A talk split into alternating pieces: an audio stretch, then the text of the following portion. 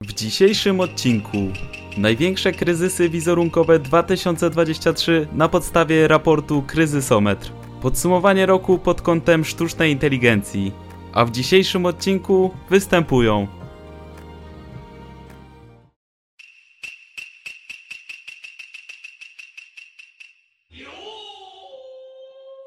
Cześć, dzień dobry, dobry wieczór. Witamy Was w kolejnym odcinku Tadaimy. Ten odcinek będzie taki podsumowywujący y, rok 2023. Podsumujemy wszystkie najważniejsze wydarzenia z technologii, z marketingu, z marek osobistych, z różnych dram na social mediach, które wydarzyły się w tym roku. Mm, Ze mną jest Wojtek, Siema, cześć. ja jestem Jeremiasz i w takim razie zaczynamy od takich chyba najbardziej smakowitych rzeczy na początek. Na początek najbardziej, największe smakołyki rzucimy.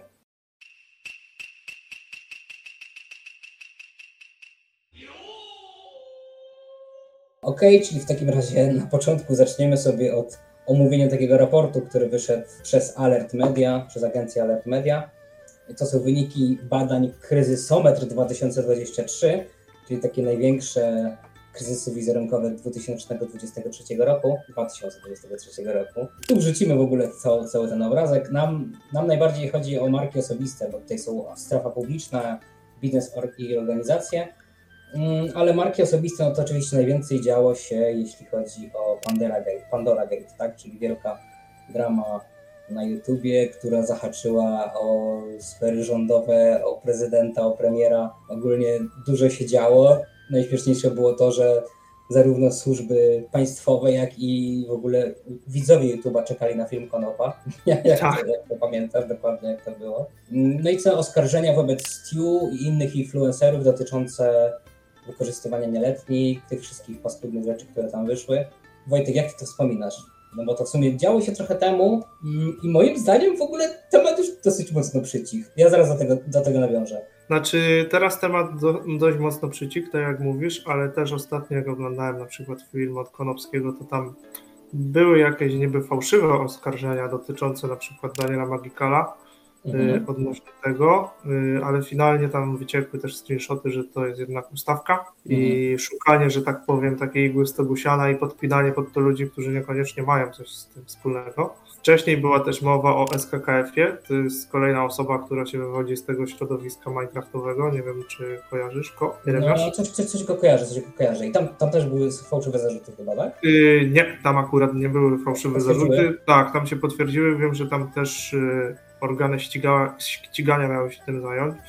Z tym, że akurat SKKF i to wszystko wyszło już yy, no, po wyborach, po tym wszystkim, że tak powiem, co się działo w Sejmie. Zatem jak na razie to przycichło, nic się nie dzieje w tym temacie, jakby nikt, nikt go nie ściga, nie ma żadnych aktualizacji w tej sprawie, zatem myślę, że to jakoś przycichnie. Mhm. Y, Stewart akurat chyba trafił na taki słaby okres. Biegło się to, że tak powiem, z wyborami, No z tak. walką o głosy yy, i z poparciem. Zatem no, trzeba było się tym zająć i, i, że tak powiem, zostało to zrobione należycie, tak jak trzeba, aczkolwiek nie słyszałem, żeby tam jakieś wyroki już zapadły, bo chyba eks, ekstradycja jeszcze nie... No właśnie miałem mówić, że chyba jeszcze w ogóle ekstradycji Stewarta nie było. Także No. nie, wiem, nie wiem na czym sytuacja stoi. Czy on tam przebywa w areszcie w Wielkiej Brytanii? Gdzieś jakiś news był, że on podobno został aresztowany. Wiesz co, ja stanąłem na tym, że jakby on jest w fazie ekstradycji i pewnie przebywa tam w areszcie, tak? I po prostu trzeba poczekać, aż go przekażą do Polski. Dalej będzie to toczyło. Wydaje że to chyba w tym miejscu utknęło, no nie? Cała, cała. Jeżeli chodzi o samą Pandorę i to wszystko, jak się to zaczęło, no to na mnie to trochę tak spadło jak grom z jasnego nieba, bo wcześniej jakby nie było żadnych zmianek o tym. Nagle Mhm. zaczęło się tak pojawiać w sieci dużo artykułów. Wardenga zaczął gdzieś to tam mocno nagłaśniać. Już wcześniej przebłąkiwał o tym, że coś takiego może mieć miejsce, że za niedługo wybuchnie wielka afera, bo nie pamiętam, czy to on mówił, czy, czy jakiś inny youtuber. On mówił, on, on mówił, że aż dziwi mnie, że ludzie łączą kropek, nie? I Tak, tak. Na jakimś jego, stream, na jakimś jego streamie. Tak, i gdzieś to właśnie, gdzieś to właśnie było później yy, ta cała Pandora, że tak powiem, wybuchła i, i coraz więcej nazwisk tam zaczęło, że tak powiem, się pojawiać, ników z tego środowiska Minecraftowego, mówię, kurde, akurat tam Stu y, nie śledziłem, bo on nigdy takiego kontentu dla mnie nie miał dobrego, aczkolwiek wiem, że to jest koleś jakby tutaj też z mojego bliższego środowiska, bo ze Śląska. Mhm. Wiem, że on to kiedyś tworzył też pod tym pseudonimem Polski Pingwin, chyba z tego co samym tak, tak, początku. Tak. I jakby chodziłem do, w ramach takiej ciekawostki, chodziłem do klasy w szkole z osobą, która go znała dobrze. Gdzieś tam jakieś gierki w CS-a z nim sobie pykała, ale to jeszcze za czasów właśnie, jak on był pod pseudonimem Polski Pingwin. O proszę. No, tak więc Czyli to... Świat influ jest światem małym, no. No, taki, taki że tak, taka ciekawostka. Y, no i później y, odnośnie, że tak powiem, tego Minecrafta, to tak powiedziałem, to nigdy nie był jakiś content dla mnie, ja nawet nie wiem, co się tam działo, kto brał udział w tym de facto. Wiem, że tam była bardzo duża grupa ludzi w to zaangażowanych, że fajne wyświetlenia to trzaskało, że to się oglądało. No ale wiadomo, w ta świetanka polskiego YouTube'a tak naprawdę to właśnie jakby wyłoniła się z Minecrafta, nie? I ogólnie, ogólnie z gamingu. Najpierw Rock, Royo, mhm. później właśnie polski pingwin, jeszcze JJ Joker był, który teraz znaczy tak, teraz, tak. A w ogóle, w ogóle zapomniałem o nim, że on był. No, teraz, teraz mi tak przypomniałeś. No, zatem tutaj pod kątem Pandory, no to jakoś tak, tak jak mówię, jak grom z jasnego nieba to tak strzeliło, nie? A jak u Ciebie to wyglądało? Wiesz co, ja śledziłem y, w ogóle ogólnie i Freak Fighty i całego Wardęgę śledzę aktualnie cały czas, patrząc tam, co się dzieje w ogóle w świecie influencerów. I właśnie jak on na streamie wtedy powiedział, że ludzie nie łączą kropek, to ja przeczuwałem, że może, może gruchnąć z tego grubsza afera. Tak samo wcześniej na fejmie był chyba Dubiel wtedy, to nawet było na materiale że był, tak, tak, było to konferencji, tam gdzieś Lexi darła się z tyłu, żeby nie mówił o stylu. To był Cage, wiesz? Cage, tak właśnie. Mhm. Właśnie. Mm, na tym Cage'u i w zasadzie można było przypuszczać, że to, że to kiedyś wypłynie, ale nie myślałem, faktycznie zdziwiło mnie skala tego wszystkiego i to z jaką to siłą uderzyło. I w ogóle, że mhm. zaczęło, zaczęło o tym mówić nie tylko jakby portale skupiające się na influencerach, tylko ogólnie przeniknęło jakby do, do, do mainstreamu i do, do głównych wydań wiadomości. Mm, ale wiesz co, ja podejrzewałem, że, no bo ogólnie, zauważ, w październiku było tak, że wszyscy żeśmy myśleli, że po prostu chyba się internet skończy, znaczy może nie aż tak, ale ogólnie, że to będzie bardzo mocne przetasowanie, że ci, którzy tam, na przykład Boxdel, o czym zaraz powiem, że Boxdel na przykład będzie już całkowicie skancelowany, nie, za te wszystkie akcje, chociaż tam w zasadzie wyszły rzeczy, jakie wyszły, no ale też tam bardzo dużo brudów niektórych. No czysty nie był w zupełności. Dokładnie. ale też podpinanie go pod to całe to faszystwo, mm -hmm. no nie było do końca słuszne. No tak, On... no dokładnie. Ale jednak myślałem, że wiesz, że troszkę dłużej potrwa, a sprawdza się tutaj y, to powiedzenie, że dramy w necie trwają nie więcej niż dwa tygodnie, nie? W zasadzie jest coś, potem nagle jest masa różnych innych rzeczy i ludzie tak naprawdę zapominają, co się działo. Nawet jak przed odcinkiem żeśmy gadali, ile w tym roku się wydarzyło rzeczy, to w zasadzie jak sobie myślisz od stycznia teraz do grudnia, to jest taki nawał, że się wydaje, że nie no, coś gdzieś tu w tym roku działo, to chyba dwa lata temu. Ja w ogóle, nie? no właśnie, tak jak mówisz, że nie pamiętałem, że te rzeczy miały miejsce w tym roku, bo w ogóle o nich zapomniałem. No właśnie, tak więc, więc jakby, ale wiesz, wiesz, co mi się wydaje, że to jest przyczyną? To, że mamy taki mhm. straszny natłok informacyjny. W takim sensie, że codziennie do, do ciebie taka ilość newsów dociera i różnych rzeczy, które się wydarzają i w świecie influencerów, i w świecie zwykłym, nie? że nasze mózgi chyba są przeładowane po prostu, nie? I myślisz o jakiejś rzeczy, ale potem dwa tygodnie już później, tak kiedy to było, panie. Tak, tak, biorąc pod uwagę, że wiesz, myślisz o tym, jakby pracujesz, robisz swoje rzeczy gdzieś tam na co dzień, śledzisz to wszystko, powoli już po prostu brakuje czasu, żeby to ogarnąć, a później też są inne sprawy, żeby do tego wrócić i zazwyczaj no, o tym no zapominamy. I to wiesz, gdzieś tam w jakiejś szufladce się zamyka, to potem leży i potem zapominasz całkowicie, nie? No tak, bo na przykład tak. chciałem właśnie, o, o, czym mówię, ogólnie wydawało się, że Boxdel będzie skancelowany, że Krzysiek Gonciarz będzie też skancelowany, co w ogóle z Gonciarzem to zaraz wrócę do tego, bo tam w ogóle jakaś się zrobiła drama, że on też wyciągnął jakieś brud na tą dziewczynę i tam ogólnie mhm. obrzucanie się błotem wzajemne. Ale y, nie wiem, czy widziałeś, ostatnio Boxdel wystąpił w y, takiej gali freak fightowej na streamie Bita znaczy, Śmietana? tak, Bita Śmietanka 2, no. To była gala streamerów, nie? I on tam wygrał z y, Ksajo w tym main mhm. evencie. Znaczy ogólnie powiem Ci, że oglądałem całą tą, tą galę i powiem Ci, że ogólnie bardzo fajny klimat miała. Takiego Twitcha, wiesz, takiego dawnego Twitcha, nie wiem czy jesteś Twitchowcem, przeglądałeś Twitcha, ale... Yy, Oglądałem dużo. No, taki swojski klimat miała właśnie Xayo Industries w ogóle całego, nie? I, no, no tak. tak, wygrał w, tym, w tej bitej śmietance i nie wiem, czy widziałeś, ale ostatnio zlikował, że będzie walczył na Fame 20 na tej następnej gali. O. I mało z tego i y, ten Fame wystosowało, organizacja wystosowała pismo, że wraca w szeregi organizacji, czyli znów jest włodarzem. Mhm. Do mnie to, że tak powiem, trafiło chyba w tym okresie świątecznym albo niedługo przed świętami, bo jakoś mnie to ominęło, że on będzie Mhm. walczył na Fame 20. Aczkolwiek y, pytanie, czy ta informacja, że on wraca jakby do zarządu, padła wcześniej niż jego walkę ogłosili, czy to jakoś było w? Równolegle, równolegle. A, równolegle, okej. No to jakby to już jest y, temat, który był wcześniej tutaj poruszany, że tak naprawdę te pismo, które wystosowało Fame, to raczej był takie, taki tupochron, typowy. Tak, tak, ewidentny. No, No i teraz po zabezpieczyć w jakiś prostu, sposób i tak, teraz jak sytuacja, że tak powiem, się bardziej wyklarowała, no to zostały podjęte takie kroki, jak de facto powinny być od samego początku, czyli nic nie powinni robić, ale wiadomo, że to jest organizacja publiczna, jakby oni też jakby są zależni od ludzi i ten wizerunek w sieci no mocno tutaj jest ważny, zatem no nie dziwię się, że tak zrobili, myślę, że każdy by tak postąpił, ale z takiego ludzkiego podejścia, no słabe. no wiadomo, bo to wydaje ci się, że jakieś re- relacje międzyludzkie do czegoś zobowiązują, nie? Ale czasami No. biznes jakby jest ponad tym. E, Ale z drugiej strony, wiesz co, jedna dobra rzecz, która, albo przynajmniej dwie, które, które zrobiła Pandora, moim zdaniem, to przede wszystkim zwróciła uwagę na ten problem, czyli groomingu i ogólnie tych rzeczy, które dawniej wydawały się jakby, nie chcę powiedzieć normalne, bo to nigdy nie jest normalne, ale rozumiesz, była większa tolerancja w ogóle na takie żarty, jak na przykład Dąbrowski, chyba Dąbrowski. Tak, tak. No dobrze. właśnie, on tam też takie dosyć, dosyć no, paskudne, i obrzydliwe żarty, które też wyszły i w ogóle zerwali współpracę z nim y, poranek sportowy, tak? Mhm. Czyli kanał sportowy. Mm, No, także to po pierwsze, a po drugie jakby y, cała branża marketingu zwróciła uwagę na to, jak strasznie ważne są nie tylko zasięgi influencera, ale jego reputacja. Mhm. Jakby to jego wizerunek, jak on się, jak on się prezentuje, nie?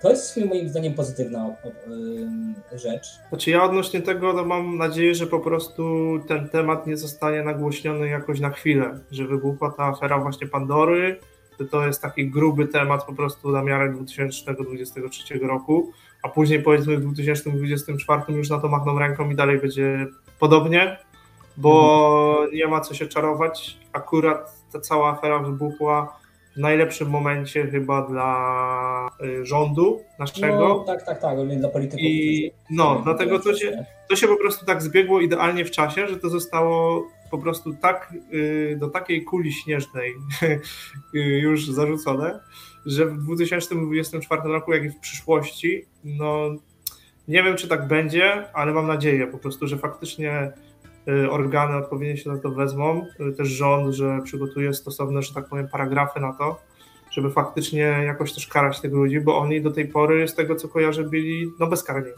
Albo gdzieś tam nawet jak takie przypadki były zgłaszane, no to nie traktowano tego poważnie. No tak, tak. Zatem pod tym kątem mam nadzieję, że to nie jest chwilowe i że faktycznie to zostanie gdzieś tam na dłuższą metę zaostrzone i Przecież to nie była I- kiełbasa wyborcza, no. no, że ten rygor po prostu będzie większy. Yy, Odnośnie tego drugiego twojego argumentu, no to, że tak powiem, ten, ta kwestia wizerunkowa influencera, ona zawsze była, że tak powiem, ważna. Nawet zmiany platformowe na Instagramie czy na Facebooku skłoniły po prostu tych influencerów do tego, żeby jakby bardziej się utożsamiać z tym, jacy są, żeby bardziej jakby korespondować z tymi ludźmi, żeby ten kontakt jakkolwiek utrzymywać pod kątem komentarzy, odpowiedzi. Teraz to już nie są tylko lajki czy tam obserwatorzy, tylko jakby liczy się jakość tego ruchu. Tym bardziej w chwili, kiedy różnego rodzaju y, wykupowanie botów stało się jakby modne swego No rodzaju. fajnie możemy przejść do następnego tematu. Teraz to jest No. idealne przejście płynne odnośnie właśnie fałszywych jakichś botów, których masz wykupionych. Czyli wchodzimy w następną, drugą dramę tego roku, która została wskazana przez 37% ankietowanych.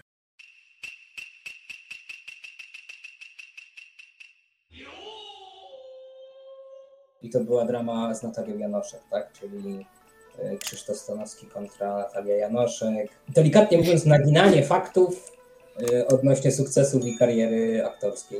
Ogólnie przed, bo to było przecież przed. Natalia Janoszek była przed Pandora Gate, nie? Mam wrażenie Tak. tak, że wszyscy ludzie płynnie przeszli z Janoszek do Pandora Gate, Mhm.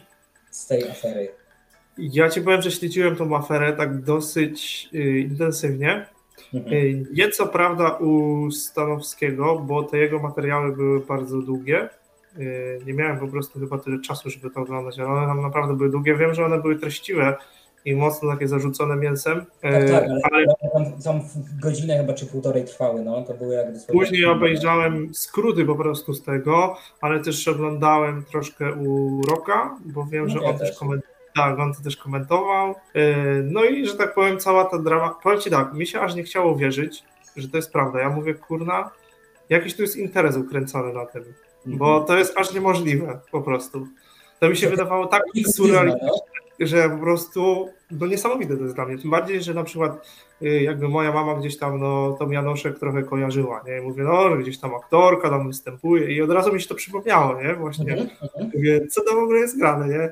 Że mhm. cała masa ludzi postrzega osobę jako, wiesz, że tam aktor faktycznie, że gdzieś tam w Hollywood i wiesz, ona wychodzi, mówi o tym, też tam ludzie jakby, którzy są z nią związani o tym mówią, a tu się nagle okazuje, że to jest jedna wielka kupa no nie, to jest wielki, jeden wielki... Tak, jeden wielki wałek. No, mistyfikacja jakaś, nie? Znaczy, ogólnie strasznie ciekawa sprawa, no bo w dzisiejszym świecie, gdzie masz naprawdę dostęp do informacji, możesz wszystko sprawdzać właśnie, robić research, nie? Takie rzeczy mhm. jakby były normalne, nie wiem, w dwudziestoleciu międzywojennym, gdzie ktoś przyjechał i powiedział, że wiesz, był cwany, powiedział, że jest tym i tym, no jak sama, jak kariera Nikosiadyzma, nie? Ale dzisiaj wydaje się, że po prostu dzięki temu, że mamy internet i masz jakby dostęp do, do wiedzy, do informacji, to możesz sprawdzić takie rzeczy. Możesz sprawdzić, czy ktoś faktycznie gdzieś w czymś wystąpił i tak dalej, i tak dalej. Ale okazuje się, że po prostu ludzie nie mają na to czasu. Co jest śmieszne, nie? Gdzie na przykład, wiesz, e, e, jakiś e, reporter czy dziennikarz przeprowadza wywiad, powinien raczej, raczej zrobić dogłębny research, nie? Taki jak próbował mhm. Stanowski, raczej jaki zrobił. Znaczy, no ludzie, ludzie karmią się takimi chwytliwymi i krzykliwymi nagłówkami. Tak zawsze było. Też z drugiej strony Racja. nie ma co się dziwić, bo nagłówki Racja. od tego są, żeby przyciągać czytelników, ale z drugiej strony jakby no, no ludzie też powinni, jak już się interesują jakimś tematem, coś ich zaciekawiło, żeby faktycznie to zweryfikować minimum innym źródle. No właśnie, dotrzeć do źródła, a nie do kolejnych wpisów. Znaczy wiesz co, wydaje mi się, że cała ta jej kariera została zbudowana na tym, że mocno podkoloryzowała są niektóre fakty, mhm. żeby nie powiedzieć bardzo mocno. I później na kanwie tego, że po prostu były pisane artykuły o tym, co ona podkoloryzowała, to po prostu wszystko dalej szło, nie? Ktoś pisał mhm. sobie po prostu Janoszek, no i widział, nie wiem, multum różnych artykułów, więc nie zastanawiał się bardzo, no dobra, tu jest artykuł, tu jest artykuł, tu jeszcze wystąpiła, tu dostała nagrodę. No i tak to szło, nie? Coś, co jest w ogóle fenomenalne, jak dzisiaj w dobie internetu można coś takiego sfingować. Ale to nie jest pierwszy taki przypadek. Ja widziałem gdzieś chwilę temu, to właśnie było ogólnie, jak było, za cała ta wyszła afera z Janoszek, to wyszły też inne jakby afery ludzi, którzy się mm, podawali za kogoś, kim nie są, nie? I raz też do telewizji polskiej, do, do pytania na śniadanie został zaproszony taki gość, który się podawał za jakiegoś y, doktora i eksperta od badania słuchu, nie? Mhm. I tam w ogóle jakąś innowacyjną technologię wymyślił, że masz jakieś słuchaweczki, które ci tam jakieś mm, ultradźwięki puszczają, to ci poprawia słuch, czy tam coś ci miało poprawiać, okay. nie? I ogólnie mhm. ci dziennikarze też brali te słuchawki, sprawdzali i tak dalej. Okazało się, że to wszystko był jeden wielki skam, no nie? I to taki, że on poszukiwał ludzi na tysiące złotych. Okay. Ale też podawał się za, za, doktora i tak dalej i ludzie tego po prostu nie sprawdzali, nie? Jeżeli masz na tyle mhm. animuszu i jakby takiej pewności siebie i mówisz, że jesteś tym, tym, tym i tym, to ludzie tego nie będą e, sprawdzać. Wiesz, no w sumie z drugiej strony, jak zapraszasz specjalistę w cudzysłowie do takiego programu jak Pytanie na śniadanie, który jakby też cieszy się pewnym zainteresowaniem i renomą, jakby nie było, no, jakby nie było. no to raczej to jest sprawdzone medium, tak? No Myślę, właśnie. że nikt się nie spodziewa o tym, że to jest jakaś ustawka. Mało kto będzie to weryfikował po prostu. No, Bo to nie jest jakiś właśnie... program XYZ. Dokładnie. Dlatego właśnie to pokazuje tylko, jak, jak dzisiaj działa w ogóle cały show biznes, nie? I cały świat też influencerów. Tak, no trzeba to po prostu sprawdzać, weryfikować, nie patrzeć na to, jakie źródło to pokazuje czy publikuje, tylko po prostu samemu trzeba się zainteresować, bo często te źródła, które mówią prawdę i mają dużo racji, nie są jakoś bardzo rozpoznawalne i trzeba trochę się poszukać tych informacji. No tak, dokładnie. Nie wiem, czy śledziłeś, co dalej się dzieje z tą y, aferą Natalii Janoszek. Wiesz ale... co, wydaje mi się, że to, wiesz co, ja ci powiem, że mi się ten temat urwał jakby, bo już później nic nie, nic nie było publikowane odnośnie tego. Ja wiem, że jest taki kanał na YouTubie i na TikToku, on się nazywa Polzat. I on dość dużo tych materiałów publikował, właśnie pokazywał jakby, którzy dziennikarze powielali te podkoloryzowane mocno fakty. Mhm. I y, ostatnio wrzucił materiał, że dostał pozew od Natalii Janoszek i prawników, którzy ją reprezentują. No, pozew jest, odszkodowanie to jest 30 tysięcy, plus koszty, plus jakieś tam odsetki, coś tam, coś tam. Wszystkiego ogólnie jest, nie chcę teraz skłamać, ale jest chyba z 60 tysięcy, nie? No i Mhm. pozew ma ruszyć, znaczy proces ma ruszyć w 2024. Więc Mhm. w sumie, jakby nie patrzeć, afera będzie dalej trwać. Zobaczymy też, w jaki sposób sąd do tego podejdzie. A co z tymi pozwami, które dostał na przykład Stanowski, czy tam inni dziennikarze? Czy one jakby zostały wycofane? Nie, Czy też wydaje mi, się, wydaje mi się, że też będą w 2024. Mhm. Czyli może będzie kontynuacja po prostu. No, zdecydowanie wydaje mi się, że, że będzie kontynuacja. Chociaż w sumie, wiesz co, powiem Ci, że teraz ten temat, Natalia Janoszek, dobrze się też y, wiąże z, z kanałem sportowym i odejściem Stanowskiego, nie? To też dosyć duża sprawa była. No tak, tak. Ja odnośnie jeszcze Natalii Janoszek chciałem tutaj powiedzieć, że na pewno Kacper wrzuci tutaj chociażby z, screenshoty z Google Trends, y, bo fajny tam jest też tak powiem tendencja wzrostowa i jest to fajnie pokazane, no, przechodząc już tutaj jakby do, do obecnych czasów teraz, jak ta, jak pani Natalia Janoszek, że tak powiem sobie na tej diagramie tam y, szła do góry albo niekoniecznie. Tak więc to, to jest ciekawe.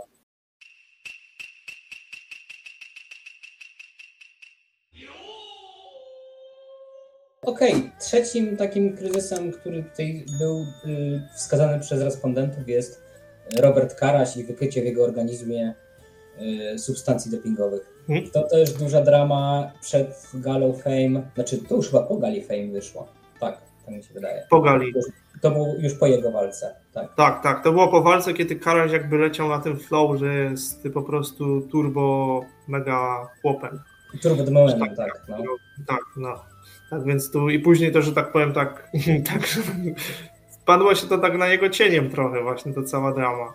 Wiem, że ona tam jeszcze do niedawna była gdzieś poruszana przez pewne osoby, bo on cały czas jakoś tam nieudolnie to próbuje komentować od czasu do czasu, ale chyba się tylko pogrąża. Tak, widziałem, że bardzo dużo właśnie jakby ekspertów od PR-u pokazuje ten przykład Karasia jako taki przykład, jak nie wychodzić z kryzysów medialnych i wizerunkowych, bo on tam w zasadzie tak bardzo ostro i szorstko szedł, że on to ma gdzieś w ogóle, nie? I Mhm. on zna swoje No tak. wartości, on wie, kim on jest, nie? Pod te PR-owe zagrania i tego, jak nie wychodzić z kryzysów, również Marcina Dubiela można było podpiąć. O tak, no i to jakby łączymy wszystko w klamrę, nie?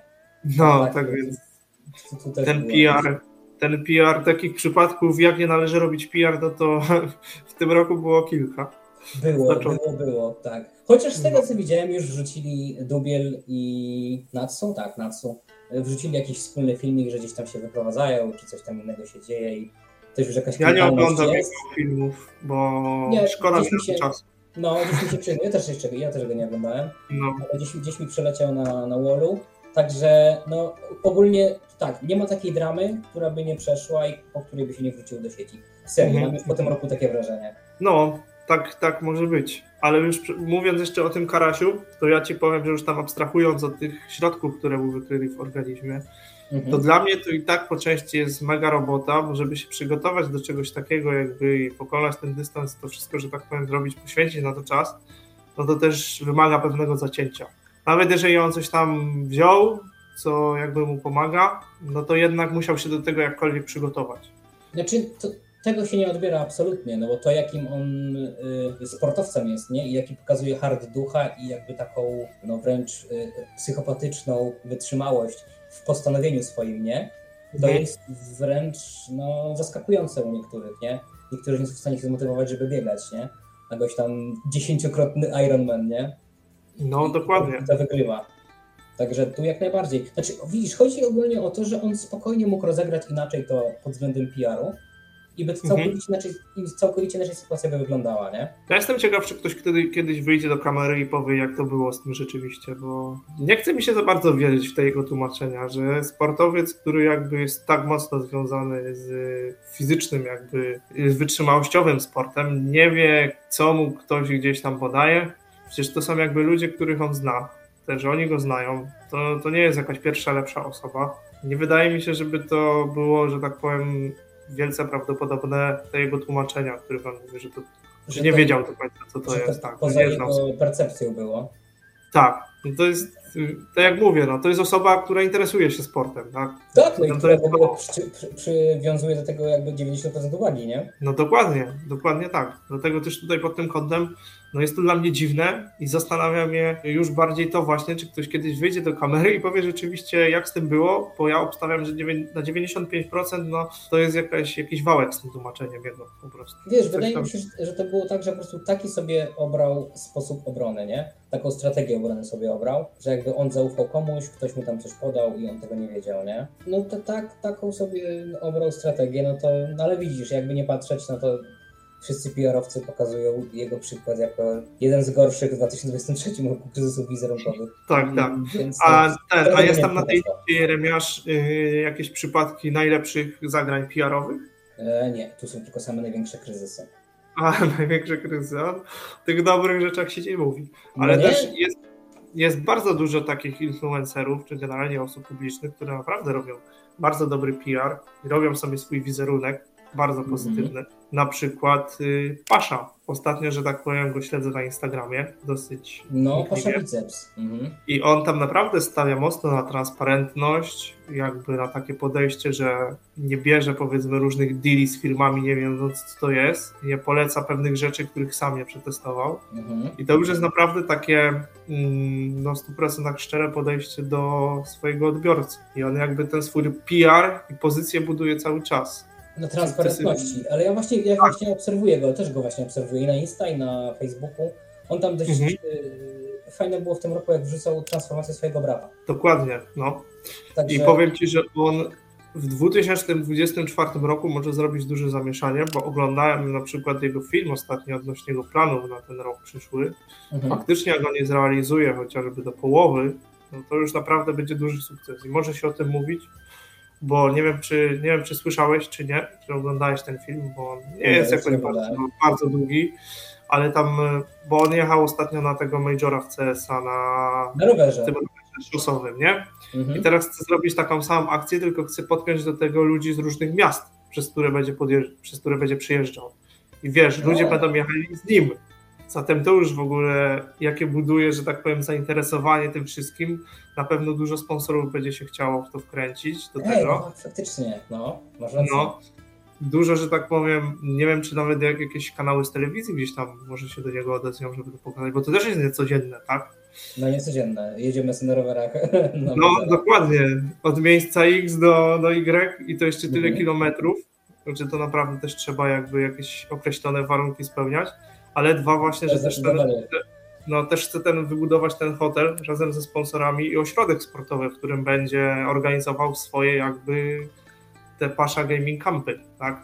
Już u siebie, no. No, Żeby- nie, to może namieszać w 2024. No, że stwo- stworzy takie miejsce na mapie Polski, gdzie będziesz mógł jechać, y, odpocząć i równocześnie pograć sobie w jakieś gierki, które lubisz, a niekoniecznie możesz u siebie, bo na przykład nie masz takiego kompa, nie? No, e, super. No i to jest, to jest mega. Jak to się uda, to myślę, że to może być jeden z takich y, kluczowych, jedna z kluczowych postaci właśnie przyszłego roku, biorąc pod uwagę jakieś tam plany. Y, Zazwyczaj im to wychodzą, no gdzieś tam jak ogłaszają, to jakby zwykle do tego dążą, tak? Też jakby mają określony swój kapitał, mają sponsorów, mają też swoją pozycję na rynku, zatem no dużo łatwiej im jest, że tak powiem, to osiągnąć.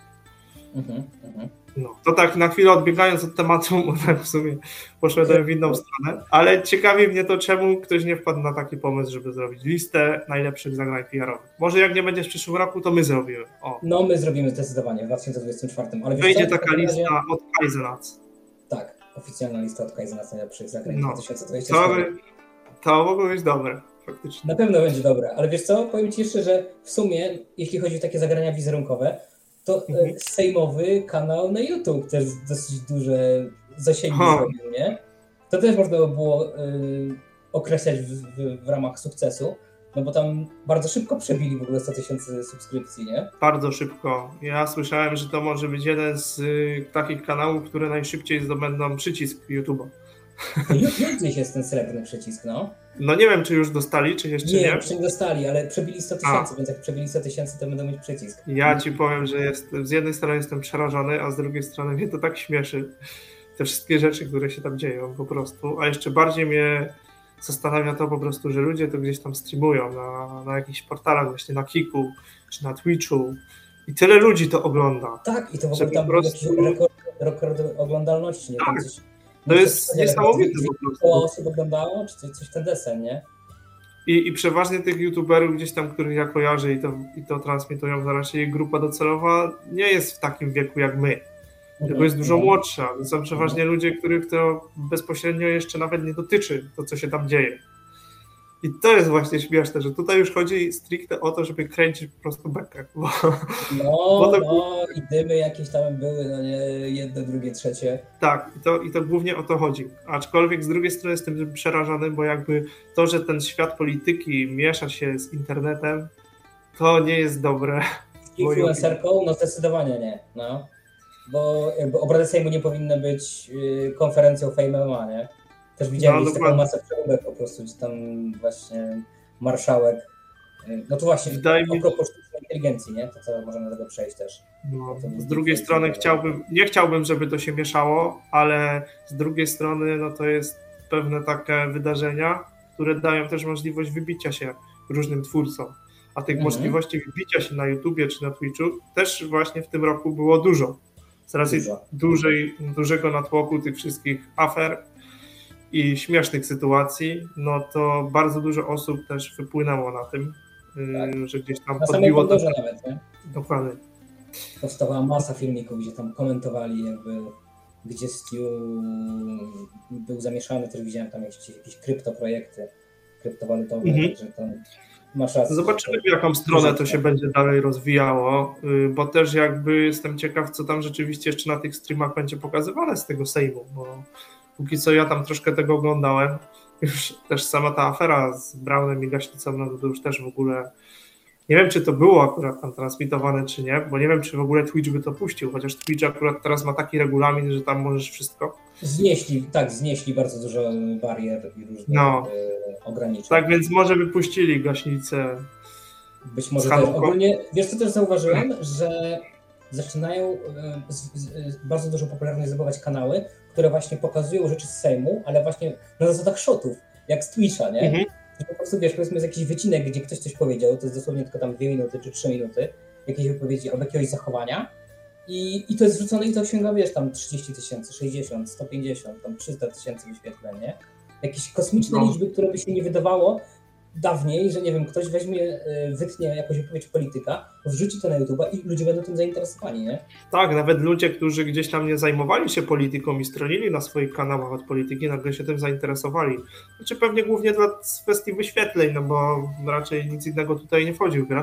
Ale sam mhm. fakt, tak, że trzeba też zwężyć taką po prostu okazję i czasami faktycznie są tacy ludzie, którzy nie chcą się za, za bardzo wypowiadać w tej kwestii politycznych i widać nawet to w, jakby w ich rozmowach, że nie są za bardzo, że tak powiem, z tym na bieżąco. O, nie śledzą mhm, tego tak bardzo. Mhm. Czasami można tam jakieś y, rzeczy, że tak powiem, wytknąć, ale też z tego, co przeglądałem ostatnio YouTube'a, to bardzo dużym zainteresowaniem cieszą się y, szoty albo filmy związane z Mencenem, bo on tam regularnie punktuje, że tak powiem, praktycznie każde wypowiedzi, które gdzieś tam padają ze strony Hołowni czy innych, że tak powiem. Tak, też widziałem. Zresztą on, jakby nie patrzeć, on, yy, czy ktoś go lubi, czy ktoś go nie lubi, to trzeba przyznać, że yy, duże zasięgi zbudował na TikToku, jeszcze w trakcie kampanii wyborczej. I mhm. on teraz ma tam chyba Mencen grilluje, czy coś takiego, jest jakiś taki jego, tak, tak, tak, jest, jego no. program, nie? No. I ogólnie tam bardzo dużo wyświetleń jest pod tym filmem i jakby nie patrzeć, zbudował sobie silną pozycję, jeśli chodzi o, no nie wiem, bycie influencerem, bo jakby nie patrzeć, to też jest y, po części polityk i influencer, nie? Bo wrzucał dość dużo rzeczy na TikToka i to często były takie humorystyczne filmiki, nie jakieś tam konkretnie merytoryczne, że jeśli ktoś mówi, że zrobimy to czy to, nie? Tylko to mhm. były takie typowo wizerunkowe i typowo takie humorystyczne, takie jak na TikToku zresztą, nie? To miały być krótkie, dopominowe treści, żebyś szybko przeglądał i, i poleciał. Tak, tak.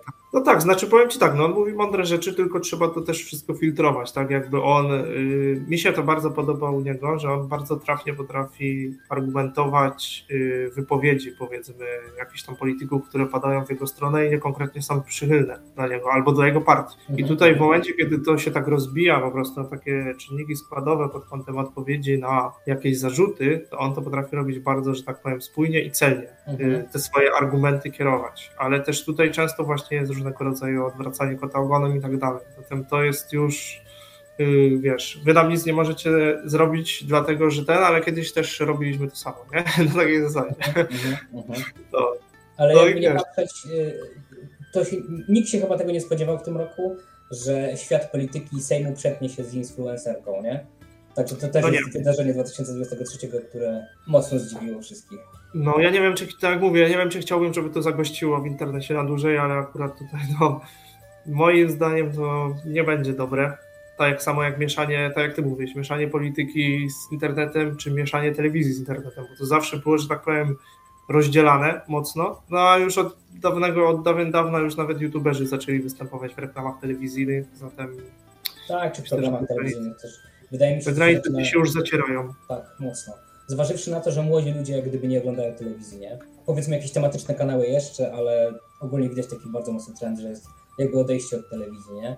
Nasze Mhm. pokolenie i pokolenie młodsze, Zetki, y, to raczej preferują internet, YouTube'a i oglądanie rzeczy, które chcesz, nie? Video on demand, Mhm. niż to, co leci w telewizji. No tak, ja telewizji nie oglądam za bardzo. Ja też. Jedynie jak do jest włączonego telewizora do, do, do tego do anteny, No, jedynie, jedynie jak jestem u, u Karo... Znaczy najwięcej, najwięcej telewizji oglądam jak jestem u Karoliny, czyli tutaj, gdzie jestem teraz, bo Mhm. jakby nie mam tutaj jeszcze swojego sprzętu w całości. No i Mhm. też oglądam na zabicie czasu, tak? Coś tam gdzieś fajnego poleci, coś się tam obejrzę, no. Ale jak na przykład jestem u siebie na Śląsku, to w ogóle, praktycznie nie, nie włączam telewizora. No, ale to, to kwestia czasu akurat, to taka anomalia. Mhm, mhm. A u Ciebie jak to wygląda telewizją? Y, Wiesz co, ja w ogóle nie będę telewizji. W takim sensie mm, powiedzmy tam jakieś kanały y, takie tematyczne. Mhm. Lubimy z żoną na przykład Nat Geo Wild i tam jakieś mm, takie typowe jakieś przyrodnicze y, kanały albo tam nie wiem, historyczne czy Discovery, ten deseń, ale takich zwykłych, żeby nie wiem, jedynkę czy dwójkę oglądać, ja dosłownie nie oglądałem chyba od pięciu lat, to nie? Nie, no jedynki czy dwójki też tam nie, nie za bardzo. No, także to Tak, też tak. ja raczej jestem typowo internetowym człowiekiem, czyli w zasadzie tu wszystkie informacje pozyskuję, tu oglądam jakieś treści, które mnie interesują. Telewizja to już Mhm. jest dla mnie relikt przeszłości. Co Mhm. właśnie pokazuje, że wiesz, że oni teraz wszyscy próbują połączyć to, nie? Połączyć telewizję z internetem, co nie jest w sumie głupie, bo jakby szukają cały czas nowych odbiorców i wiedzą, że Mhm. mogą znaleźć tych, którzy tam interesowali się w telewizji, nie wiem, polityką, to teraz na YouTube mogą znaleźć politykę, nie? I to w takiej skondensowanej wersji. No, jak widać, już wyczuli, że tak powiem, na ten pieniądz, no bo już widzą po wyświetleniach, tak, jak to wygląda. Dokładnie. Myślę, że to dalej się będzie rozwijać w tym kierunku. No i zobaczymy, do czego to, że tak powiem, doprowadzi, nie? Później dalej. Zdecydowanie. Żeby Okej. to się jeszcze nie skończyło tak, że Hołownia założy swój kanał na YouTubie i będzie streamował jakieś gierki. No to on coś żartował, że Same, Same Flix założy, nie? Albo tak. No, dokładnie. Wprowadzam abonament Mhm. za paywallem, bo to też by nie było głupie. No nie. W sumie, ale w sumie tak teraz sobie myślę, że ten paywall to też w sumie taka trochę drama tego roku, bo ten Mhm. paywall już się przewinął minimum kilka razy. Mhm. Mm, W przypadku właśnie chociażby publikacji materiałów od Freeza z tego nowego jego projektu Gen Z, też wyszły te przecież subskrypcje na Xie, yy, na. Facebooku. Na Facebooku. To jest ten paywall generalnie, no, też można już uznać za taki troszkę chyba temat tego roku, bo nie przypominam sobie, żeby wcześniej tyle się o tym mówiło, a przynajmniej z tak bardzo jakby strony negatywnej. Tak samo można do tego podpiąć subskrypcje różnego rodzaju, czy Mhm. to YouTube Premium, czy Spotify, czy Netflix, czy inne VOD. Zatem tutaj, no, nie wiem jak ty, jak ty uważasz, ale moim zdaniem dosyć często się o tym mówiło i nie do końca właśnie w takich przychylnych komentarzach. Znaczy wiesz co, moim zdaniem paywall się na tyle normalizuje i jakby staje się dla nas taką normalnością, że to już przestaje szokować. W takim sensie powiedzmy 2013, 10 lat temu, no to paywall to było jakiś coś, coś jakaś, jakaś abomi- abominacja, nie? Że ja abonament mogę płacić za telefon, nie? I, I tylko za telefon. Ale nie za jakieś internety czy za jakieś inne rzeczy, żeby sobie filmy pooglądać. Wejdę sobie na jakiś... No. Przecież wtedy w ogóle to był czas, kiedy bardzo mocno hulały wszystkie pirackie jakieś yy, serwisy, co w zasadzie nawet nie były za paywall, bo tam się płaciło chyba 5 zeta coś za, za jakiś transfer i tam się oglądało jakieś filmy, nie? Więc yy, świat internetu transformował, ewoluował bardzo mocno i dzisiaj paywall wydaje mi się, że już nie, nie jest taką dramą dużą, nie? W takim sensie, że mhm. coraz bardziej będzie się szło w tym kierunku, że jak jest jakiś twórca i, i, chce robić różne treści, to będzie robił te treści za paywallem, a i tak znajdą się ludzie, którzy będą chcieli to oglądać i to kupią, nie? Jeżeli jest jeszcze tak, wystarczająco, tak. wiadomo, jeśli będzie jakiś no-name, mm, no to wiadomo, że nie, nie? Że ktoś po prostu sobie wrzuca, nie No wiem, tak. Od razu robię paywalla, nie? Ale jeśli... To, to wiadomo, wiadomo co chodzi, nie? Tak jak Freeze, który, no to akurat, to akurat jest Gen Z, nie? No ale wiadomo o co tak. chodzi. Jeśli to ma bardzo duże zasięgi robiło, i ludzie chcą dalej oglądać to, to nie będą się zastanawiać, oni po prostu zapłacą, zważywszy, że to nie jest, nie wiem, 300 zł, tylko tam powiedzmy to jest jakaś, powiedzmy, drobna opłata, nie? Mhm, mhm, rozumiem. No, tak może być, tylko po prostu właśnie dziwię, skąd ten hejt, nie? Troszkę tak na to. Mimo to, że to już jest faktycznie od, tam powiedzmy od 10 lat, no to w dalszym ciągu to wzbudza kontrowersje w ludziach. W dalszym, bo ludzie się przyzwyczaili jakby, że w internecie jest wszystko za darmo, nie? A przynajmniej Może było do, do pewnego czasu, ale... No Może to... też tak jest faktycznie, jak mówisz. Monetyzacja... To jak tam kolejne, jakie tam kolejne zagadnienie jest na twojej liście?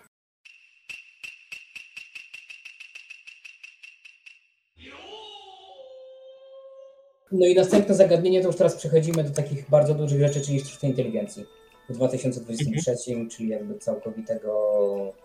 O matko kochana. Bardzo dużo rzeczy weszło, bardzo dużo rzeczy wyszło. Nie, tak. ogólnie, ogólnie można powiedzieć, że 2023 w ogóle upłynął pod znakiem sztucznej inteligencji, szczególnie w branży technologicznej.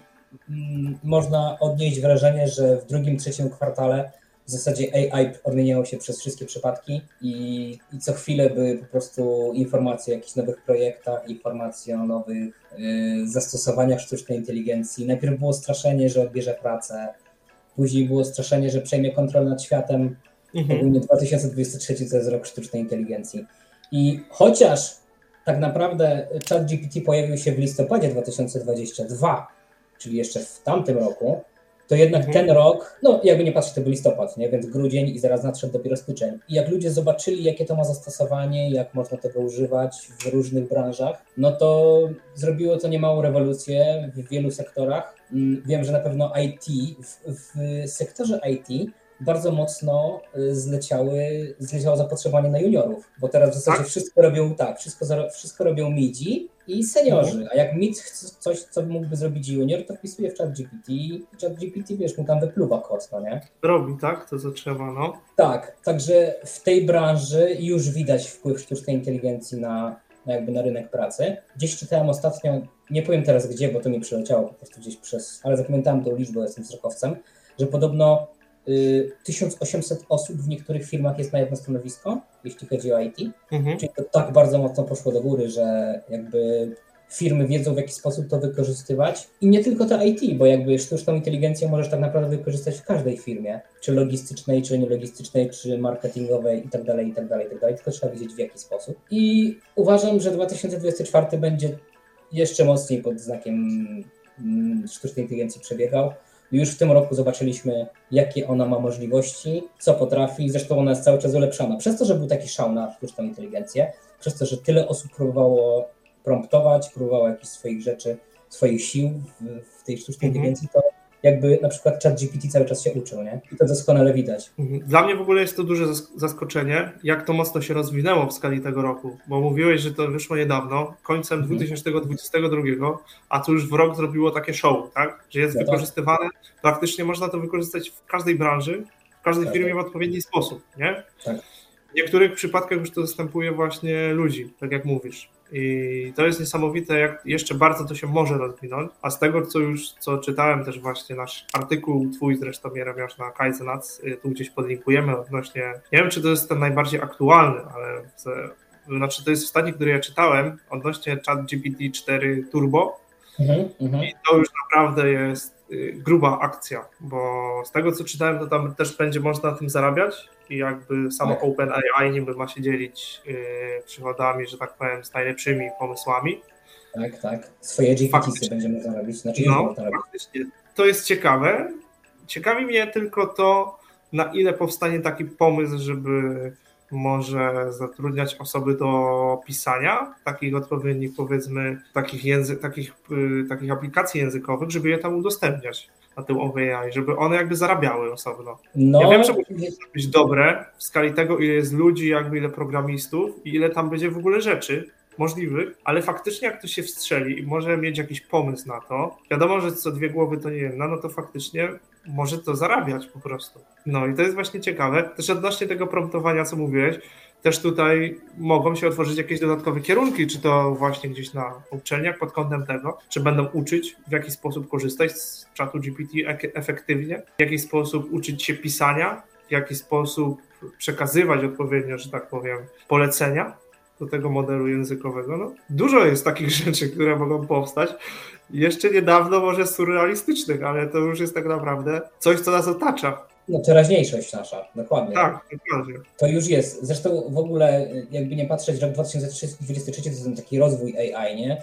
Że wszyscy widzieli, że ChatGPT, kurde, on może nawet żarty pisać, nie? I tam napiszą mu jakieś takie rzeczy, ale bardzo fajne jest to, że y, bo w ogóle 3,5, ChatGPT 3,5 wyszedł w 2022 w listopadzie, a zaraz później, na samym początku roku miała miejsce premiera chyba w kwietniu, nie pamiętam dokładnie. Y, Ale Mhm. czwórki, nie? Tej płatnej czwórki, czyli tej wersji, Tak, tak. która jest za paywallem, właśnie a propos paywalla. Y, I No.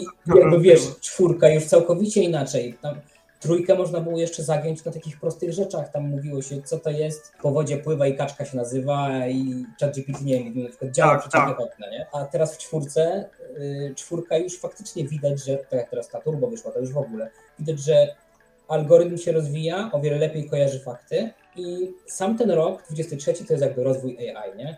Od y, czatu 3, GPT 3,5 aż po te wszystkie klody, nie klody, tam BART AI przecież ten wyszedł. Tak, Google też tam próbuje mocno cisnąć, nie? Także to nie tylko jest jakby chat GPT, który jest jedynym hegemonem, chociaż on jest najpopularniejszy, ale wyszło też dużo innych generatywnych y, LLM-ów. No które jest po można prostu- powiedzieć takim wyznacznikiem chyba, nie? Na razie Zdecydowanie. tak, no, na razie zdecydowanie. nie ma nic, co jest bardziej zaawansowane i dużo firm zaczęła tam kopiować trochę pod niego, albo też wymyślać po prostu jakieś swoje rozwiązania, żeby dorównać. Zatem można powiedzieć, że to są tacy pionierzy. Ale w sumie oni chyba najwcześniej, nie? To wprowadzili. Tak, bardzo później. Tak, tak, tak. Weszli jako pierwsi, dlatego widać, że Google teraz stara się ich gonić. Dlatego ten projekt Gemini, który okazał się, ta prezentacja, która nie wiem, czy widziałeś ostatnio, ta prezentacja, że on tam reaguje w trakcie, ta prezentacja jest w ogóle taka interaktywna, nie? Że jakby Coś gdzieś mi się obiło. reaguje. Rysuje Tak. kaczkę, dobrze, a ona jest niebieska, coś tam, coś tam. Okazało się wszystko, że to był e, przygotowany, to był wyreżys- wyreżyserowany klip. Także e, Gemini wcale nie działa tak szybko, jak tam było pokazane. I ogólnie Mhm. spada cała fala hejtu, że kurde, to jest, jak, jaki to jest, jak można robić taki skamy, nie? Że robisz prezentację, która jest wyreżyserowana. I tak, jakby nie patrzeć, e, OpenAI jest na razie pionierem tego, m, tego trendu sztucznej inteligencji i użycia jej. I wydaje mi się, że w 2024, to też może sobie w ogóle zrobimy osobny odcinek, co jeszcze może się dziać w 2024, ale bardzo ważną umiejętnością będzie właśnie prompting, umiejętność w ogóle korzystania ze sztucznej inteligencji, bo mam trochę wrażenie, że to jest to jak z komputerem, nie? I z pierwszymi mailami. Na początku wydawało się, ta panie, kto to będzie obsługiwał maila, jak tu faksa szybko wyślesz, nie? A tu trzeba włączać to, tu tego, a tu faks szybciutko i leci. E, Ale wydaje mi się właśnie, że to w, w ten sposób pójdzie, że jakby sztuczna inteligencja i umiejętność promptowania będzie taką podstawową umiejętnością, jak umiejętność korzystania z komputera. Tak, tak, to też, to też może w tym kierunku iść i też to się łączy z tym, co ja mówiłem, że mogą po prostu powstawać jakieś kierunki Tak, w tym tak, celu, żeby to bardziej udoskonalać. Ja ci powiem, że ostatnimi czasy w sumie bardzo mocno się tym tematem sztucznej inteligencji zainteresowałem. Oglądam, że tak powiem, jakieś debaty na ten temat i tak dalej. Mhm. I też się dowiedziałem, w ilu tak naprawdę rzeczach ta sztuczna inteligencja jest już w stanie, tak kolokwialnie mówiąc, wykiwać człowieka. Czy to właśnie chociażby w szachach, że ogrywa, słyszałem jakiegoś tam mistrza w szachach, Tak. że jest w stanie zastosować takie po prostu kombinacje, których on nawet nie zna, bo nie jest w stanie ogarnąć. W tak No. krótkim czasie w ogóle. Algorytmicznie Bez- no tak. Tak, bez jakichś danych treningowych i tak dalej, tylko na zasadzie grania z samym sobą. Mhm, Tak, mhm. w takiej zasadzie. To jest coś niesamowitego. Też słyszałem, nie wiem, czy, czy słyszałeś o tym, że nie wiem, czy to w Polsce, czy w Stanach, że zrobili coś takiego, że zatrudnili e, sztuczną inteligencję do poradni, że tak powiem, jakiejś lekarskiej i mhm. odpowiadała, że tak powiem, klientom na swoje, że tak powiem, problemy, jakie mają zdrowotne i okazało się, że podobno w 80% te rady sztucznej inteligencji były bardziej trafne niż lekarza. Mało no. jakby empatia tego czegoś, czy sposób, w jaki się komunikuje, była bardziej przyjazna i ludzka, niż człowieka. Tak, człowieka, to jest po prostu coś niesamowitego, jak dla mnie. I to w jeszcze ogóle, w takim dużym procencie. No nie, w ogóle weź zobacz na przykład, e, jak, jaki to ma potencjał ogromny, taki chat GPT do korepetycji. Ty już nie musisz no. mieć korepetytora, który ci matmy nauczy i który się tam, nie wiem, po, po czwartym czy piątym razie będzie wkurzał, że no to kurde, mówi ci czwarty raz to człowieku, nie? No. Tylko on za każdym razem powie ci, dobra, próbujemy jeszcze raz i będzie, będzie spokojne, nie? Ale to tak, słyszałem o tej poradni i słyszałem też, nie wiem, czy też słyszałeś taką e, sytuację, że pewna y, obywatelka Stanów Zjednoczonych y, miała taki problem, że jej syn zaczął chorować na jakąś taką tajemniczą chorobę, nie? Nie mhm. wiedzieli, co się dzieje, dostawał jakichś takich ataków padaczki, mm, mhm. takich drgawek i byli u pediatrów, byli potem u specjalistów, tam chyba kilkunastu lekarzy i wiesz, i nikt nie był w stanie zdefiniować, co się temu chłopcu dzieje i kobieta zdesperowana już na tyle stwierdziła, że w sumie jako tej sztucznej inteligencji tyle jest, to zapytała czata GPT, napisała ile syn ma lat, jakie ma objawy, u jakich lekarzy byli, co lekarze wykluczyli i wyobraź sobie, że ChatGPT przemielił to chwilę i wskazał, że to jest bardzo rzadkie rozszczepienie kręgosłupa, gdzieś tam w odcinku lędziowym, już nie pamiętam dokładnie, dokładnie gdzie. I wyobraź sobie, że później, kiedy poszli do specjalisty i wskazali mu, co to może być, zrobili rezonans magnetyczny, okazało się, że to jest prawda. Także kilkunastu lekarzy no. nie było w stanie zdiagnozować chłopca, ale ChatGPT był. No tak, i to też jest właśnie to, o czym mówiliśmy bodajże w ostatnim odcinku, albo nawet wcześniej, na pewno kilka razy, czyli te zastosowanie w medycynie, tak? I no tak, generalnie tak, tak. wykrywaniu różnego rodzaju chorób już na bardzo wczesnym etapie, albo wręcz po prostu diagnoza. Jeszcze przed objawami klinicznymi. Nie potrafią, tak? Czy nie, nie mogą sobie dać z tym rady. No i to jest, to jest dla mnie niesamowite po prostu. Nigdy się nie spodziewałem, a na pewno nie w tak krótkim czasie, że to tak ewoluuje. Naprawdę. Niesamowite po prostu. No dlatego aż strach myśleć, a raczej w sumie ekscytacja bierze, jak pomyślisz sobie, co 2024 przeniesie, nie? W jaki sposób to będzie dalej ewoluować i ile jeszcze zastosowań możemy znaleźć w tej inteligencji. Do tych mhm. Niekoniecznie tych takich negatywnych, że tam o Jezu, odbierze pracę i, i, przejmie kontrolę nad światem, nie? Wiadomo, że znaczy, trzeba... Te negatywne jakieś... rzeczy zawsze będą, to jak ze wszystkim. Oczywiście, jak najbardziej. No, wiesz, to znaczy tutaj akurat pod kątem tego to też y, swego czasu była, był strajk duży przecież w tym roku aktorów w Hollywood, tak. też po części ze względów sztucznej inteligencji. Aktorów też, y, tak, dokładnie. Tak, zatem no tutaj mamy akurat taki przykład, gdzie to zostało wykorzystywane nie tak jak trzeba, no ale jak się da, no to czemu nie mają z drugiej strony z tego nie korzystać. Mhm. Wiadomo, że to też ogranicza w pewien sposób aktorów, jakby możliwość, możliwość zarabiania, jakby. I też tutaj jest druga kwestia, właśnie z kopiowaniem różnego rodzaju dzieł czy obrazów. No właśnie, czy... treści, dokładnie. To jest miecz obosieczny, jakby daje ogromne możliwości, ale jakby też wnosi ogromne zagrożenie i to, jak, jak sztuczna inteligencja może zostać wykorzystywana przez ludzi, którzy mają złą wolę, nie? No bo teraz o tych skamach i o tych różnych y, oszustwach, nawet te, te oszustwa y, z wykorzystaniem tem, y, nie tembru, tylko, no tak, tembru głosu, nie? Czyli jakby mhm. kopiują twój głos, sztuczna inteligencja to mieli, wpisujesz co chcesz, co chcesz żeby te, ta sztuczna inteligencja mówiła i ona mówi to twoim głosem. I przecież był taki przypadek w Stanach, że ten haker zadzwonił do kobiety i usłyszał tak, swoją tak. córkę, że wiesz, że jestem porwana, nie?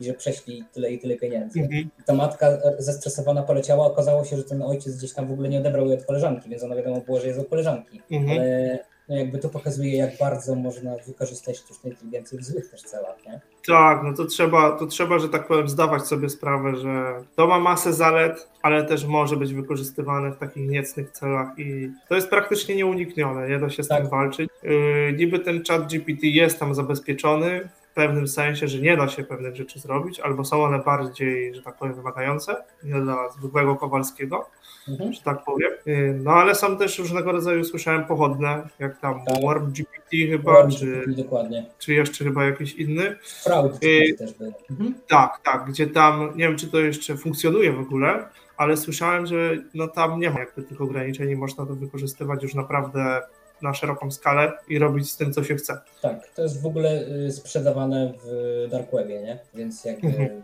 to już jest ta, ta, warstwa sieci, która jest Tak, domeną przestępców i cyberprzestępców, więc y, no tak, sztuczna inteligencja może być wykorzystywana też w złym Ale celu, nie? A powiedz mi, jakby to też OpenAI stworzyło jakoś, czy to skąd to się wzięło?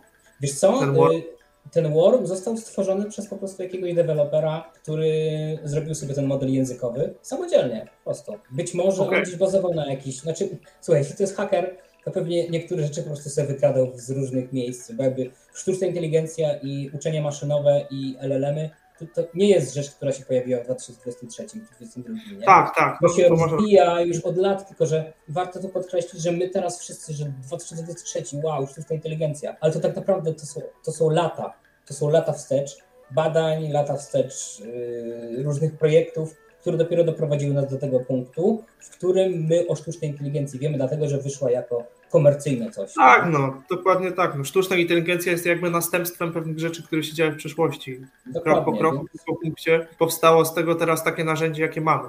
Czyli z tego, co mówisz, rozumiem, że jakby OpenAI się odcina od tego całkowicie. Totalnie, oni, oni nie są w ogóle z tym powiązani, nie? Okej, okej. Po prostu mnie to, mnie to ciekawiło, jakby, bo nie wyobrażałem sobie, że nawet haker taki może mieć aż taką wiedzę. No ale w sumie to haker, no. Więc No, musi wiedzieć co i jak. Aczkolwiek, no, jakby, jeśli to faktycznie stworzyła jednostka albo kilka osób, no to z drugiej, to z drugiej strony też no, muszą mieć niesamowitą wiedzę ci ludzie. Tak, Nawet ci, którzy chcą w niecny sposób to wykorzystać, no to jednak też muszą ogarnąć. Oczywiście, muszą mieć najpierw swoją inteligencję, żeby stworzyć sztuczną. Tak, tak. Zatem to wcale bym się nie zdziwił, jakby oni byli bardziej ogarnięci niż ci, którzy tworzą. Ale wiesz co, oni zawsze są bardziej ogarnięci, bo oni, tak jak popatrz, hakerzy zawsze są bardziej ogarnięci, bo potrafią przełamać y, różne systemy zabezpieczeń, nie? Więc są bardziej y, sprytni niż ci, którzy tworzą te, te systemy. Tylko py pytanie właśnie, czy, ci, którzy tworzą te programy, nie stworzyli lepszego zabezpieczenia, bo stwierdzili, że raczej nikt tego już nie przełamie, które jest, Mhm. i wykazali się takim swoim lenistwem, czy faktycznie nie wiedzą. Trudno powiedzieć, trudno powiedzieć jak to jest, ale wiem, że y, nawet czytałem taką książkę Duch w sieci, to jest o Kevinie Mitniku, to ten największy haker w ogóle w dziejach, nie? I Mhm. on, on przez, przez całe swoje życie hakował wszystko, włamał się do Nokii, włamał się do Siemensa, ogólnie do jakichś takich ogromnych firm, no nie? I to wszystko robił na zasadzie i umiejętności hakerskich i też technik manipulacji po prostu. Podawał się za inne osoby, naklejał sobie plakietkę, wchodził, wiesz, do, do, do centrów, no nie? Mhm. E, Ale do, do czego zmierzam? Do tego, że później, kiedy został złapany, odsiedział swoje w więzieniu, to kiedy wyszedł, to zatrudnili go jako eksperta do cyberbezpieczeństwa. On później budował te zabezpieczenia przed innymi hakerami. I tak jest często, że po prostu hakerzy, którzy pokazują, że mają bardzo dużo umiejętności i możliwości, to często, gdy są łapani przez wymiar sprawiedliwości, to po prostu są, mają jakby ultimatum, albo idzie do paki, albo będzie pracował dla jasnej strony, nie? To w sumie nie jest głupie, bo można tworzyć takie zabezpieczenia, których się już nie da obejść po prostu. No właśnie, jakby- właśnie, właśnie. No to też, też ciekawy temat. No jakby o tej sztucznej inteligencji to można by gadać godzinami. Moglibyśmy gadać i gadać, dokładnie. Okej, Tak naprawdę na każdy, na każdy temat tego narzędzia można by stworzyć osobny odcinek. No dokładnie, moglibyśmy o, o samym Midjournym moglibyśmy gadać, wiesz, tutaj cały odcinek, nie? Bo też w Mhm. 2023 jaki, jaka różnica jest pomiędzy tym, co było na początku w styczniu, a tym, co jest teraz w grudniu, to jest po prostu mind-blowing, nie? To jest taki game changer, że no, Ciekawy jestem, czy w 2024 ta sztuczna inteligencja zostanie jakoś, że tak powiem, uwarunkowana pod kątem prawa, bo z tego co wiem teraz, ona jest tak swobodnie sobie działa. Wiesz co, AI to- Act już został ustanowiony i został y, przez y, Unię Europejską. To będą poszczególne y, regulacje prawne w poszczególnych miejscach świata, nie? Azja będzie mieć inne, Europa będzie mieć inne, Stany Zjednoczone będą mieć inne. Więc wydaje mi się, że to zbyt szybko idzie, że można było zrobić jakieś takie ogólne ramy. Co też nie jest bezpieczne, bo zaczynają się właśnie, mm, no nawet jak ten projekt Kustar, o którym ostatnio było głośno, nie? Czyli Mhm. w OpenAI oni stworzyli sztuczną inteligencję, która nie jest LLM-em, tylko oparta jest na Q-learningu. Jakby wykazywała umiejętność właśnie, tak jak mówiłeś, samodzielnego uczenia. Ten Q-Star był w stanie sam ogarnąć matmę, taką Mhm. podstawową, ale jakby nie był do tego stworzony, nie? On po prostu sam sobie wykombinował, że ej, chyba się nauczę matematyki, nie? No cieka- ciekawe, tak. No ja, tam, ja teraz słyszałem właśnie, że obecny ten chat GPT chyba w wersji czwartej jeszcze, że on jest na równi pod kątem jakby inteligencji 11-latka. No tak, no. I to fajnie profesor Andrzej Dragan mówił, że dzieci, które się rodzą już teraz, albo te, które mają teraz, nie wiem, 5, 6, 4 latka, to już nie przegonią sztucznej inteligencji, ona się już rozwija, nie? Zawsze Mhm. będą z tym, że jest jakby byt cyfrowy. A to właśnie jest Tego właśnie tego Dragana to dość często słucham. Polecam. On mówi ciekawe rzeczy. Bardzo z drugiej strony odnośnie jego osoby bardzo mnie dziwi to, znaczy zadziwia mnie to po prostu, że on ma tak ogromną wiedzę z różnych tematów, bo jakby on jest y, profesorem chyba fizyki kwantowej. Tak, tak. Tak, a rozmawia jakby o sztucznej inteligencji i troszkę od innej strony do tego podchodzi i mimo to ma tak dużą wiedzę w tym temacie. Czy wiemy, że jakby na studiach na pewno ta wiedza jest przekazywana w bardzo ogólny sposób z różnych dziedzin i siłą Mhm. rzeczy on jak już doszedł do tego, że tak powiem, fizyk, do tej fizyki kwantowej, no to już musiał po drodze tyle rzeczy tam poznać, jakichś nowych, tak? które gdzieś tam Mhm. stricte nie są z tym związane. Ale też no, na pewno się tym interesuje teraz, bo w fizyce no to też siłą rzeczy jest do wykorzystania. No, jakby nie patrzeć, no. Widać, że on jest po prostu człowiekiem głodnym wiedzy, nie? Tak. I też on chyba to powiedział y, w którymś ze swoich y, prelekcji, które miał, że tak naprawdę te zawody, które są takie najbardziej pospolite też, żeby tutaj nikogo nie urazić, czyli ktoś już tak powiem, kto pracuje w kopalni albo pracuje na ulicy, takie osoby mogą być spokojne, bo ich prędko sztuczna inteligencja nie zastąpi. No A tak, właśnie nas, no to już może to szybciej nadejść. dlatego trzeba się uczyć i trzeba się szkolić, dokładnie. No dokładnie, dokładnie tak. Okej, w takim razie wydaje nam się, że to były najważniejsze rzeczy w 2023 roku, o których warto było wspomnieć. Yy, Lajkujcie, subskrybujcie, szerujcie, czekamy na Wasze komentarze. Napiszcie w komentarzach, co Waszym zdaniem było najważniejszą rzeczą w 2023 roku. My się z Wami żegnamy, życzymy wszystkiego dobrego w 2024. No i do zobaczenia w przyszłym roku. Do zobaczenia, cześć.